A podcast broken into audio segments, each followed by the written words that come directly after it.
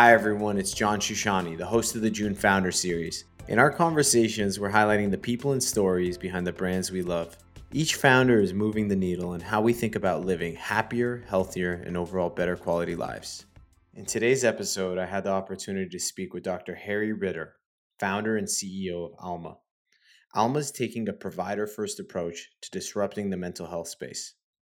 They built an innovative platform that's helping improve access by offering people more affordable in network care and giving providers a one stop shop to help them run their practice. Alma was initially founded as a brick and mortar first experience. During the pandemic, they continued to scale by emphasizing their telehealth offering and recently raised 28 million in their Series B to accelerate their impact. Harry's background is super impressive. He comes from a long line of doctors in his family, Instead of practicing after med school, he joined the tech enabled insurance company Oscar Health as an early hire, where the idea for Alma was born. It was there that he recognized mental health as the most important topic in healthcare. Harry practices what his company preaches. His positive and caring demeanor shines through, and he really believes that leadership and conversations about self care start from the top. We even got into the idea of a digital Shabbat and how Harry takes at least 24 hours a week to be completely off the grid. Enjoy.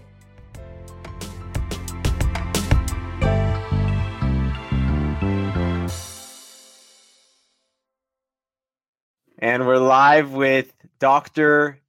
Harry Ritter, CEO and founder of Alma. It's awesome to have you here, Harry. Thank you so much for having me. This is such a nice way to end the week with you. So thank you. It's great. I love it. Yes. Yeah, we're getting ready for Shabbat, the Sabbath.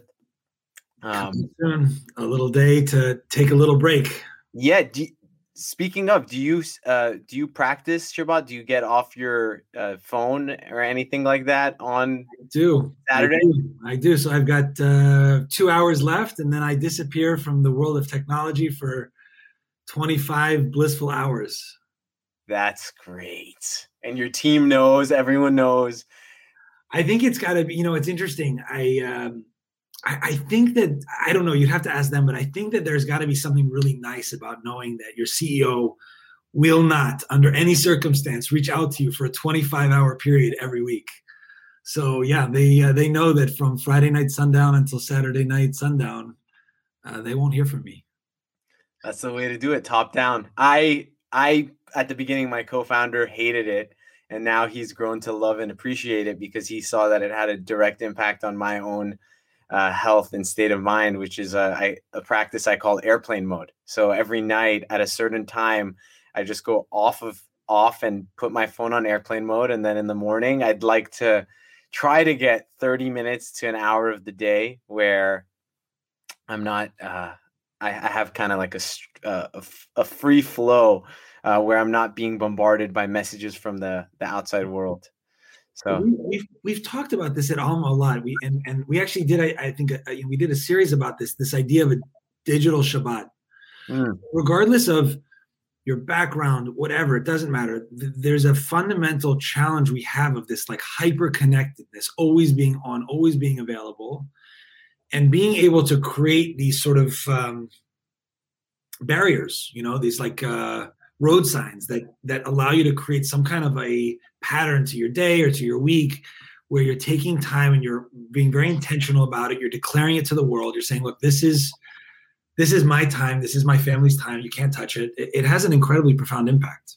Yeah and it's probably had a detrimental impact on the other side in terms of um, our mental health and our attention and yeah we'll, we'll definitely dive into that. For those of uh, of the audience that don't know what Alma is and don't know who you are, uh, Harry, can you give us a little bit of background on on you and what you're working on? Sure. So uh, maybe I'll introduce Alma first, since Alma's the more interesting piece. Um, so uh, our, our mission is to simplify access to high quality, affordable healthcare. So you know we we exist as a company really with that goal in mind. How do we make it easier for people out there to not just find great care, but be able to pay for great care? And both of these things are really challenging, right? Finding the right therapist, the right psychiatrist, the right provider to help you with your challenge, making sure that it's a good match, that it's the right fit for you. And then after you've done that, being able to afford it. You know, most care for a long time has been cash pay. You have to pay for it out of pocket. And unless you make a lot of money, that's just not in the cards. And so these have been, you know, two huge challenges that have kept people from getting the, the care that, that they need. So what we are, what we do is we work with uh, mental health professionals, psychiatrists, clinical social work, psychology, etc., and we help them build incredible practices powered by our platform. So we're a, a membership-based community. Mental health professionals join Alma, and once they become part of Alma, we help them with everything they need to run a great practice so that they can focus on what matters most, which is you, the client that they're looking after. Um, and for a consumer, you can come to helloalma.com. You can reach out to our client matching team. And what we can do is work with you to find the right provider in our community for your need, match you to that provider, and then make sure that it's covered by insurance. So we work with a bunch of major insurance companies so that the care that's being provided at Alma is in network. You can use your insurance and get access to care that's actually affordable. Uh, so that's what we do. My background is not that interesting. I'm a doctor by background. Uh, I became obsessed with mental health through my own journey, which we can get into. But um, I just fell in love with our customers, with mental health professionals who are, I think, just some of the most incredible human beings in the entire universe um, and uh, came up through Oscar Health, which was an amazing experience, and, and then ultimately had the privilege of starting Alma. Okay. I, I don't know why you're undervaluing uh, yourself, Harry, because I came off the phone with you when we chatted last, and I was like, dude, this guy's amazing. What a, what a legend. Everyone should know who Dr. Harry Ritter is. And then you told me you're also a, a JD. You went, if your path, uh, med school wasn't challenging enough, you went to law school uh, during your time at Oscar. So I definitely want to dive into to your you and your background and your story. Um, mentioning Oscar and sort of just thinking about your uh, time in even medical school. How did Alma come about? Like, what what inspired you to start it, and what was what was the story to the creation of um, what you've built so far? Yeah. Well, look, I think like many founder stories, there is a personal story, and then there is a uh, a, a, a, career story. So the, the personal story, um, I lost my father about uh, two years ago. Uh, I was a solo caregiver to him for about the five or six years before he passed away. And you know, for many people out there who have gone through this, right, caring for a, a parent as they go through that final stage of life is an incredibly challenging process. And in case, doing it alone, uh, you know, creates its own challenges and, and, and difficulties. And I was fortunate enough to find uh, a therapist um, who really helped me enormously, um, thinking about the evolution of my family, my roles, how I interacted with that anticipatory grief and the anxiety and challenges that came with it. So I, that was really my my starting place was that experience uh, where I just I fell in love with what mental health could do for me and for my family. And then I was at Oscar Health, as you mentioned. I was really blessed to be part of that team. Uh, from from the early days back. I joined, started working with Oscar before we had a single member back in our first open enrollment period. So back in the wow. pretty early times, and got to see that business just grow so much. And when I was there, that was when I really saw like mental health, the journey that I had, my experience. It wasn't unique. You know, people were realizing, appreciating, taking ownership of mental health, their mental health, the need for better access to uh, to care, and it became obvious to me that mental health was the single biggest problem in healthcare. And I actually would say now, maybe I wouldn't have said this before, and I should have said it before, but I, I would say this very strongly: the biggest problem in our society today. Mm. Um, and as I started to like learn about this space, I was I was at Oscar. I was working on a lot of our virtual care and integrated primary care and mental health models and things like that. I started spending a lot of time with behavioral health professionals, so psychologists out there in the community. And you know, I said this a minute ago. I just I fell in love with these people. Like they're just they're amazing. They're just so they're just they're just wonderful. They're caring. They're loving. They're empathetic. They they want to do right by the people that they take care of, but they're just so underserved. Most of the clinicians in mental health are solo practitioners, small business owners. They don't have the resources and support they need to be able to take care of all those people out there who need it.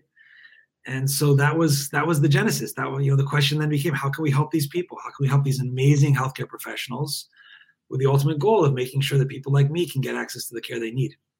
And what is the problem? Like when when you think about the world of therapy or mental health and you think about the provider, what are you trying to optimize or solve for them? Is it customer acquisition? Is it relationship management? I've heard you talk a little bit about community. Um, can you touch up upon some of those? Yeah, absolutely. Well, so so first, on the client side, there's three challenges: stigma, discovery, cost. First, admitting to yourself that mental health matters, taking ownership of that, you know, being willing to engage in the conversation is step one. Step two is then where the heck do I go and look? Right? You know, I don't know. Do I need a psychologist, clinical social worker, nurse practitioner? What do I need? What's the difference between this modality, that modality? And then fine, I've realized I need care. I found the provider I want, but it's $250 a session. I can't afford that. So that that that's really the, you know, if you look at the three roadblocks, stigma, discovery, costs for the for the client. For the provider, it all is rooted, in my view, in the fact that you're taking a professional who has dedicated every ounce of their training to being a great clinician, but never got a, a minute worth of business education. Mm. Right? and you're asking them to run a business without any support. So, you know, they don't have at a practical level the technology, the ability to negotiate with an insurance company, the administrative support, all those things that you need to run a, a business and a practice efficiently and effectively. And they're lonely. You know, you're out there trying to run this practice, trying to take care of people, and you're doing it by yourself. You don't have the support of colleagues of you know people to be part of and work with and so you know that's what we try to solve we say look we can help with these three challenges for the consumer stigma discovery and cost but to do that we need to help providers get organized and to right. come together so they have a community they have a sense of belonging and they have access to the tools they need to be efficient about their practice and take care of people yeah, it's almost like you've seen that model work in medicine. Not to say it's working so seamlessly in medicine, but you know, in LA, for example, we have UCLA um, that really is is run, taking care of the admin and the operations, but then you have a bunch of these amazing doctors who are working under that umbrella, and it sounds like that hasn't happened in mental health yet or if it even has happened it hasn't happened with a brand that really felt like it spoke to the consumer and really made it seamless and delightful. I think that's right. I think the other difference i would i would call out is that our providers don't work for us we work for them mm. and that's really important to understand about you know alma we we really believe that when the provider gets the support they need, the system gets better for everyone. So what you what you're referencing, you know, last 20 or 30 years, maybe longer, but last particularly last 20 or 30 years, you've seen incredible consolidation in disciplines that are physician driven, cardiology, cancer, etc. Behavioral health has remained very much fragmented, these small businesses. And so, as we bring these providers together, part of the vision of Alma is we want to do it in a way that actually continues to let them maintain ownership, mm. right, over the care. Right, they don't work for us. We don't tell them what to do or when to do it, but gives them all the support that they get from being at a UCLA or you know is part of another you know larger group. And so that's that's a big part of our philosophy in, in, in terms of how we try to work with our with our providers. Very cool. And two things I'm really curious to dive into. One you guys started with a really strong brick and mortar and um, retail um, foundation um, in New York, and really taking I don't know. It, it's it's I, I don't think I can make necessarily the comparison to Drybar, but I always look at what Drybar did in terms of that space, and then think about how that exploded to things like acupuncture and things, or maybe even like a One Medical um, or an Oscar. Um, how has that evolved um, with the onset of COVID? I'm imagining you guys had to pivot a, a little bit. And is the vision and and the future of Al- Alma still uh, creating physical space for these providers, or is are you moving to a digital first um, environment and solution? Yeah, it's a great question. Look, I think you know you, you you're on this journey with me, right? We're we're entrepreneurs, we're leading businesses, trying to achieve a mission, uh, and always learning from the from the experience and, and evolving as we do. And our North Star has always been how do we support amazing clinicians and give them everything they need to build and run a great practice? That's always been our North Star, right? The vision, the mission has always been that simplifying access by supporting great clinicians. And if you look back to the world in 2017 and 18 when we started the company, in real life care was where the industry was. You know, the vast majority of clinicians wanted to be practicing in person. That was where they did their work. And so as our, you know, when our product first evolved, space was a big part of that. We wanted to make sure we were providing our customers with what our customers needed and wanted. Um, we always envisioned Alma as a platform that could expand far beyond the walls of those spaces. And you know, before COVID, most of our members were practicing outside of the four walls of our spaces. But the spaces were a very important part of our community and an important part of what our providers looked for in Alma. Along comes COVID, a pandemic none of us could have imagined. Uh, we saw the spaces, you know, desert get deserted overnight. Wow. Uh, but at the same moment, the value prop of this supportive community platform that would give you the tools you needed to take care of your clients, to take insurance, and to do that online or wherever you needed to, you know, just took off. And so we saw incredible growth in 2020, uh, where both providers and consumers flocked to the platform because we were offering what people needed at that moment an easy way to find a provider who takes insurance and a good provider who's supported by a community that's getting getting you what you need so that, that was a big transition for us i think looking to the future we're all i mean we're all thinking about this. I think you and i spoke about this the other day even for ceos of any company. Do i get an office? Do i not get an office? What's the future look like for in-person care? I was talking to my primary care doctor. I had my checkup last week and we were talking about this like what things are you going to do online versus not online and how does it all work? I think uh, you know our plan right now is to continue scaling as a virtual platform right? Supporting clinicians wherever they are however they are giving them the tools and services that they need I think we will remain attuned to what our providers need always, and we'll always build products and services to support that. But what the future of in real life care looks like, I think it's just it's still very early to, to know what that's going to look like. And for right now, you know, this is a moment to be scaling yeah. the virtual platform. Yeah, and there's been a huge explosion in terms of just awareness of mental health and um, the concept being destigmatized, which is really amazing. Um, you have all these upstarts and companies that have received a lot of funding from the B2B, you know, mental health as a benefit to telehealth in the mental health space. And I think there's now at least a conversation, a big conversation that has taken the the center stage. At this point, what do you think people still get wrong about mental health? Like with you being on the front lines and understanding it from the provider perspective and the customer perspective, what do you think people should know and are getting wrong today? So uh, I don't know if they're getting these things wrong, but I'll tell you two things that that I think are are maybe underappreciated or undervalued or or perceived incorrectly, maybe. But um, the first is um, this idea that mental health is a is always a disease to be cured. Right? There's no concept in mental health today of preventive mental well-being right? It's a, it's a very limited concept. I mean we talk about it in the context sometimes of resilience. We use the word resilience or grits or you know those kinds of terms right when we want to talk about this concept but we really don't yet have a well-developed vocabulary to talk about the idea of preventive mental health. Mm. maybe even mindfulness? I think mindfulness is a great example. It's part of this i would say grit resilience, mindfulness. There are these three words, right, that we use that are part of this cluster that we we have yet to really define well, which is this concept that if you invest in your mental well-being, you can prevent or mitigate mental illness and mental challenge down the road. You know, it's the same thing if you're uh, you know, I'm I'm I'm at risk for diabetes and high blood pressure, and I know that you know I wear a fitness tracker and I exercise and I check my cholesterol, and these are things that I can do to delay or lessen heart disease later in life.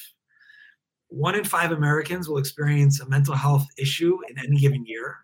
Right now in COVID, it's over 60% of Americans who are experiencing symptoms of a mental illness.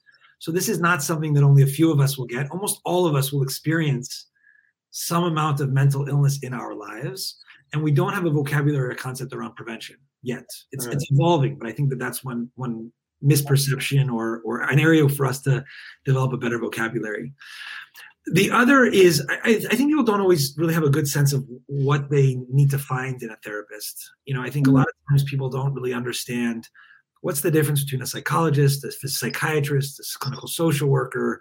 Why would i select one over the other um, and that's an area where you need i think services like alma that can help you walk through that process and understand it better. So you know our client matching service for example really works with prospective clients tries to understand what is it you need what you know what are your actual goals so that you can get a much more nuanced sense of what you're looking for before you start care and maybe don't have the right expectations or the right goals set and ultimately come away with a bad experience. Uh, and so i think that's another spot where people don't have they need guides they need people to help walk them through that and help them understand the need uh, more so than they think and i think that's why services like what we do on you know our client matching for example are so important and is that a fully digital experience? Like as a user, do I go through and basically take some sort of like uh, intake form or assessment in order to find out what type of provider would be best suited for me as and then I and I, I will continue the relationship with that same provider? So our, our process is a mix of people and technology, right? Like a lot, like a lot of this in healthcare, there are there's so much that you can augment, automate, and uh, make more efficient through technology. But uh, oftentimes, especially when you're talking about your mental health, having a person, having a human being who can help kind of guide you through that is really important. So, you know, you can reach out to our client matching team at care@helloalma.com or on our website. Uh, you'll go through a digital experience to help understand what it is that you're looking for. But at the end of the day, there will be a human being who yeah. looks at that assessment, who looks at our data about the providers that are available and recommends a match based upon a human assessment of the need and uh, and how we can best serve it. And obviously, there's more and more we can do to make that more predictive. But I do think you know when you're going in to talk to someone about a failing relationship, childhood trauma, whatever it is that might be bringing you to mental health, knowing that there's a human being there at the other end that's going to be thinking about you individually is is is a really helpful thing. As you were assessing the space and the opportunity in terms of like as an entrepreneur as a founder like i'm going to jump into this and build this business um, were there any hesitations or doubts around you know building a scalable business in this world and and if so like do, do those doubts or hesitations still um are, do those still hold true today or or have you come across new sort of challenges as you look at the next six to 12 months as a business? Well, new challenges always. Yeah. And and and fears and concerns and nerves about this or that always. Um, when we started the business, though, the size of this market was always obvious to me. The size of the opportunity, it, it's just, you know, it, it is, in my view, the biggest space in healthcare. Uh, which is the biggest part of our economy. I mean, it, the, the size of this opportunity has always been very obvious to me, and I've never had any doubt about the size of the opportunity. Uh, the one question that I had when we started was kind of is the world ready? And specifically, I mean, are the institutions that need to buy into this ready? Specifically, insurance companies, employers, right? That that sort of the people who pay for uh, care and decide what gets paid for. Are they ready?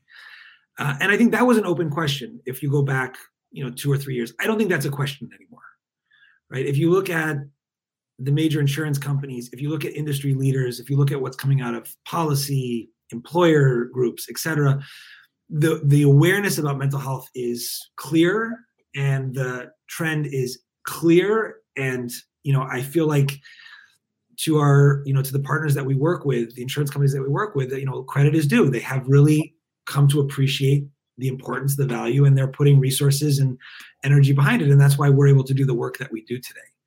Um, but but that is a question we had at the beginning and i think one that we're really we're really grateful for the way that, that the world is responding and it sounds like you guys have done an uh, an effective job at getting those other stakeholders on board in terms of um, we even spoke about how you've gotten this insurance buy-in and aligning incentives there has really helped move the business forward because as you spoke about the pain points of the consumer paying for this stuff is really has has traditionally been been a hurdle.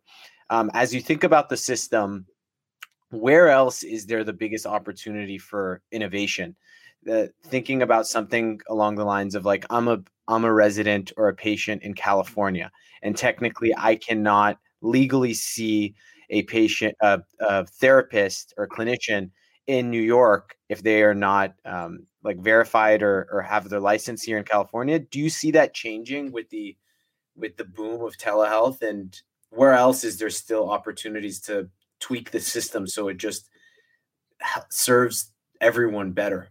Yeah.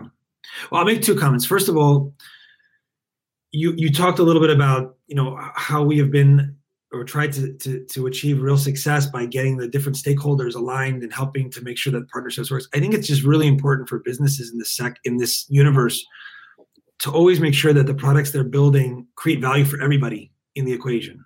You know, so for us at Alma, the client gets access to in-network care that's affordable where they get help finding the right clinician. The provider gets efficient, easy, you know, experience taking insurance, running their practice and, you know, the facilitation of insurance that makes sense and works well for them. But you also think about the insurance company and how are you servicing their needs by creating better access, by serving them better, by helping them better serve their key customers, the employers they work with, the other key stakeholders in the system. So I, I do think that's just an important kind of macro comment about this space that it's I think really important for businesses in this area to be thinking about the various stakeholders and making sure that how they're designing their business model isn't zero sum, that there's value created for all of the key stakeholders. In terms of the big white spaces for some of that growth, I do think you you hit on the biggest one, right? Which is virtual care and cross state licensure. Mm. And what will happen you know, during COVID? We've seen a, a relaxing a lot of a lot of those rules, waivers that states offer for people to be able to practice across state lines. What does that look like in 12 months from now? Do we go back to a protectionist, state by state kind of a thing, or do we acknowledge that anxiety looks the same in Nebraska as it does in Wyoming, as it does in California, as it does in, you know, uh, uh, Florida. It's it's this is, um, and also that in a post-COVID world, people may be moving around more than they did before, and so you're creating barriers to care that just don't need to exist. I, I think we'll see change. I'm optimistic that we will see thoughtful change in this space, and that will really open things up in a way that's really helpful to the industry. How about as you think about like something like med school and you think about the focus on, I don't know, something like mental health and or even something like diet and nutrition. How do you do you see that system changing in the next few years in order to kind of catch up to like where we are today in terms of what what has been popular in the consumer space? Yeah. It has to, right? Eventually, it has to. The challenge is that um, I mean, I went to medical school. You know, I, I I had a great experience. I went to a wonderful medical school. I learned a lot, but there's a lot of tradition, right? And there's a lot of this is how my forefathers and my forefathers before me kind of did did this thing. I you know I remember I was at Massachusetts General Hospital, which is an incredible hospital in Boston. Uh, I, you know, I felt like I could, you know, on the floors in my intern year could prescribe you know, immune suppressing cancer drugs but you know god forbid you ask me to prescribe zoloft or refer someone to therapy or provide a real recommendation about diet and exercise. I mean you know that just wasn't the vocabulary. Um, it'll have to come from us though right? It will have to come from uh, patients from uh, this the industry where we're saying look this is what people want and for you to be effective at what you do you, you have to understand this and you have to be able to really work with with this piece of it. And i think that will happen but it will have to come, I think, from the consumer, from from from the from the from the outside world to say, look, this is what people care about and what they want to see. It's an exciting time. It's an, exci- it's an it exciting is. time on the forefront, right? Um, I'd love to, Harry. I'd love to switch gears a little bit and think about dive a little bit deeper into uh, your you as a person, not necessarily your background and experiences, and think about um, mental models, systems, um, your own mental health and well-being journey and maybe even things that you've uh, applied in order to improve your own product uh, productivity and focus. Um, at the beginning of, of the conversation we dove straight into shabbat and taking time away from your phone. Um, thinking about first on like the productivity and focus side is there are there any other habits or practices that you've um, applied or maybe learned from someone else um, that that has allowed you to maximize your productivity and your time? I think the first one, and it's it's connected to this concept of Shabbat that we were talking about, but I think you can you can uh, take the concept and apply it throughout everything. Is intentionality about time. Mm. Um, you have a certain number of hours and minutes in a day, and if you are not intentional about what happens when, um, it, it really makes it difficult to get into flow. So one of the things that I, you know, if you look at the week, right, Friday afternoon marks a certain moments. There's something that I can expect on a weekly basis that I'm acclimated to, that I get from the world on Saturday when I'm offline. When I come back on Sunday, there's a certain thing that I can expect to get from the world on that day, and I've tried to bring that into my my calendaring system. So I you know, try to make it so that, for example, there certain kinds of meetings I take on this day, certain kinds of meetings I take on another day, so that it, I can get into some amount of flow. Um, because I think that that makes a difference, and just having that intentionality about um, time, I think, is is really really important. Has been very impactful for me. Super cool. Yeah, I, I'm trying to get personally better at that. Like I've started to take out Mondays from my calendar in terms of like meetings booked um, in order to have that data kind of like come back from the weekend and be strategic. And I think even as you think about mental health, like aligning your intentions with your behavior when it comes to time is like the hardest thing whether you want to create time to work out whether you want to take time to see your loved ones um, so i love that you hit that um, as you zoom out and think maybe about your well-being practices um, more broadly um, are is there anything else that you do um, for your physical or mental health that has had a profound impact on your on your business and your leadership? I think the um, the biggest thing I would say is I, I think I was talking to actually a, a, CEO of another company earlier today about this uh, who has kids. Um, so I have three kids, um, and a lot of many traditionally like the Silicon Valley prototype, right? Is is not a guy with kids. Uh, it's you know uh, it's it's a different kind of a, a, a framework but i think it makes you so much more effective to have other things that you're committed to mm.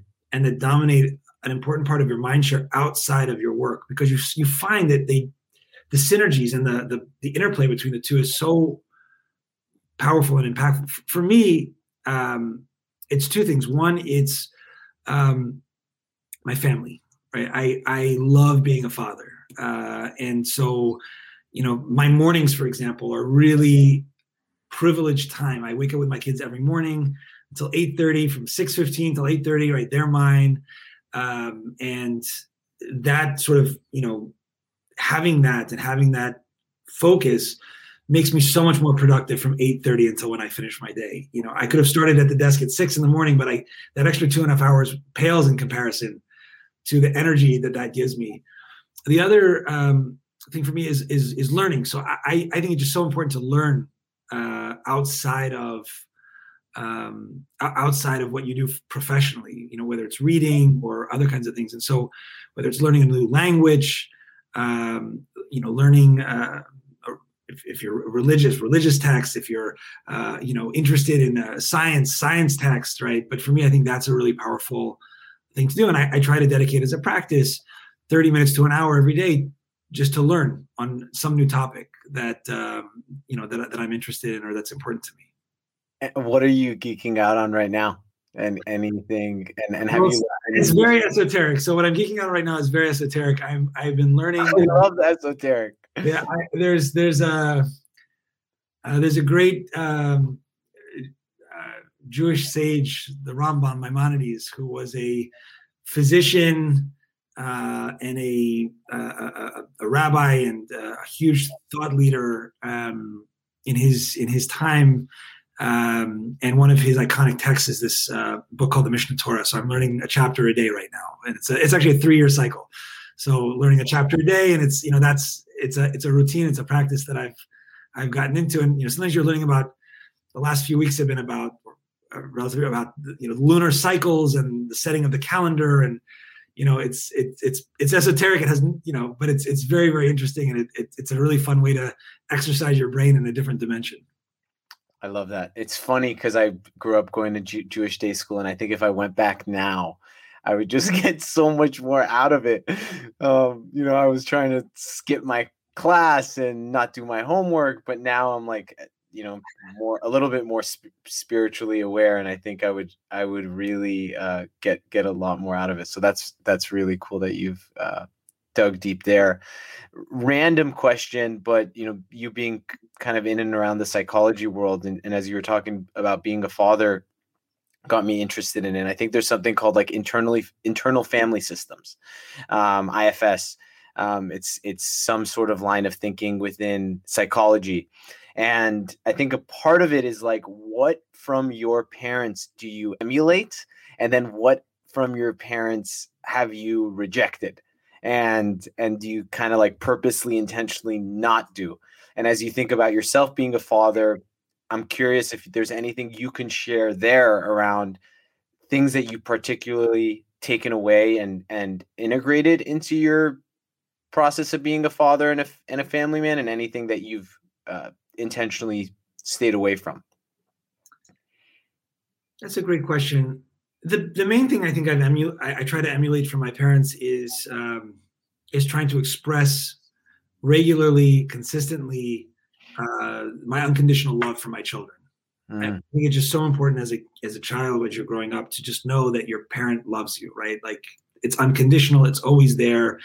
And you know, I think sometimes we make this mistake in love relationships that we assume that once you've heard it once, I shouldn't have to repeat myself. You know, if I say to my wife, "I love you," once, I said it. Yeah, nothing changed between when I said it last and now. So, you know, you should kind of assume the default, but that's not how we work. We, especially from the people that we are closest to, you know we actually need to hear that even more uh, from them. And i think my, my parents always did an incredible job of of prioritizing uh, me and expressing that unconditional love. And i think that's something that i've tried to to bring into uh, into our own home. In terms of practices that i avoid or, or have changed uh, i'm sure that there's little things i could come up with. I think the only thing i would say at a macro level really relates to uh, the issue of, of mental health and how we approach mental health. I think, and it's not something my parents didn't do, but it's something that I think my wife and I think a lot more about intentionally. Is how are we just making sure that we're emphasizing uh, teaching our children the vocabulary of their emotions mm. and creating space for those emotions to exist and to live and to and to flourish. And I I, I think my parents did a great a great job of this. I'm not saying this is something that they didn't do, but uh, I think that there was less of a sense that this mattered when we were kids. Yeah, maybe more of a focus on like the grit and the perseverance. Like, I think so. Yeah, I think so. And I think that that's an attitudinal change where, you know, there is an older generation that says you, you grin and you bear it and you fight through it. And there's a newer generation that I said thing says, if you really want to fight through it, deal with it. Mm. Right? And you will be more powerful for that uh, it's not about shirking away from the responsibility or the challenge or you know getting off scot free because you're not you know I don't want to give up. It's not about that at all. It's about creating the vocabulary so you deal with it now, so that it goes from being a weakness to a strength. Uh, and that's something that I, I don't think is so much a critique of my parents per se, or but I think of a generation Right. Because I think when we were growing up, whether it was in schools or in in, in, in knowing parents, it wasn't a part of the vocabulary that we had like we like we should, and I think like we do now. Yeah. And I think, like you said, there's still even so much more vocabulary we can develop. On the topic of fatherhood and leadership, um, would love to close out the conversation, you know, with maybe two more questions around um, you as a leader within the company. And as you think about your own leadership style and the well-being of your employees of your providers um, how do you invest in that as a, as a ceo as a leader and think about your people being having their cups full in order to be able to give to your customers and your other stakeholders for me a lot of my philosophy and approach uh, is be, it begins from the question of how do you think about your employees and your your your teammates uh, and your customers? Do you do you think of them? How do you conceptualize them? And, and what I mean by that is, for me, it's really important and, and part of our culture at Alma is that everybody who works at Alma is an adult. They are a full blown person who is committed to doing well and to doing right, and so therefore should be given the trust and the uh, and the latitude to make the right choices for themselves right? And so i, I think we always try to emphasize this at alma about you know when it comes to work-life balance. Look you have to decide. You know i remember this when i was in mckinsey amazing place. I loved it. It was an incredible place. The hardest part of that job was that you did not own your own time. So I don't mind in a certain week working 70 hours if that's what's required of me, but I want to pick which 70 hours, right? I, I want to be able to have some ability to um, incorporate aspects of my life into my work that's going to help me get my energy and make my cup full. And I think it begins from do you think of your employees? Do you think of your teammates? Do you think of your customers as adults who when given the resources will make the right choices or do you think about it more paternalistically where you have to tell them you, you know you're a three-year-old child or whatever you've got to eat your broccoli before before dinner and so you know for example we have a, a mental well-being stipend we provide to our our teammates very very connected to what you do and why i love what you do where ultimately what you're saying is you decide. You know what you need. Hmm. right? You you are you are a grown up you are an adult you are the captain of your own ship. And that's why i think what you guys do for example is just so important why i think adoption of your product should be through the roof. Because if you come to the work with this orientation that these are adults who i want to help by giving them the resources and then letting them decide I think you can get to a much better, much better outcome to and to a better place. And then the only other thing I would say on this is, I think we also all failed sometimes to express enough gratitude to each other. Mm. Um, and so that's, for example, in our all team every week we do an appreciation section where people have an opportunity to say thank you to each other for whatever it might be. Uh, I think if we all took a little bit more time just to say thank you, uh, it, it, would help a lot. And it's a, it's a it's a value that we hold very dear at Alma. Uh, how do you express gratitude to each other? To the world for the opportunities that you've been given, uh, I think it creates a lot of really great outcomes for how people feel. I love it. Let's get let's give some Alma, let's give some JOON to the world. Um, so grateful to have you on here, Harry. It's a bit, your your wealth of wisdom and you're awesome. I'm I'm excited to hang out. Hopefully, when you make your way back to the, the, west, to the west coast, the best coast, um, not not the best coast, but uh, anything else you'd like to share? Like as you think about the future of mental health, um, what are you most excited about? The thing I'm most excited about is this idea that we can aspire to a world where, regardless of your background, regardless of your circumstances, you can get what you need mm. to achieve your mental health and mental well-being goals. Uh, and I think we are moving in that direction. You know, I think the fact that we can, for example, at Alma provide access to care that's affordable, where insurance gets involved, where employers get involved, all of that, that that's the that's the starting point. Uh, and that's what I'm most excited about. Uh, I think for for the world, for the opportunity here. Can we really simplify access to high quality, affordable care for everyone? Um, and, and, I think we're on the path. You know, the, the, the, I think the future is very bright.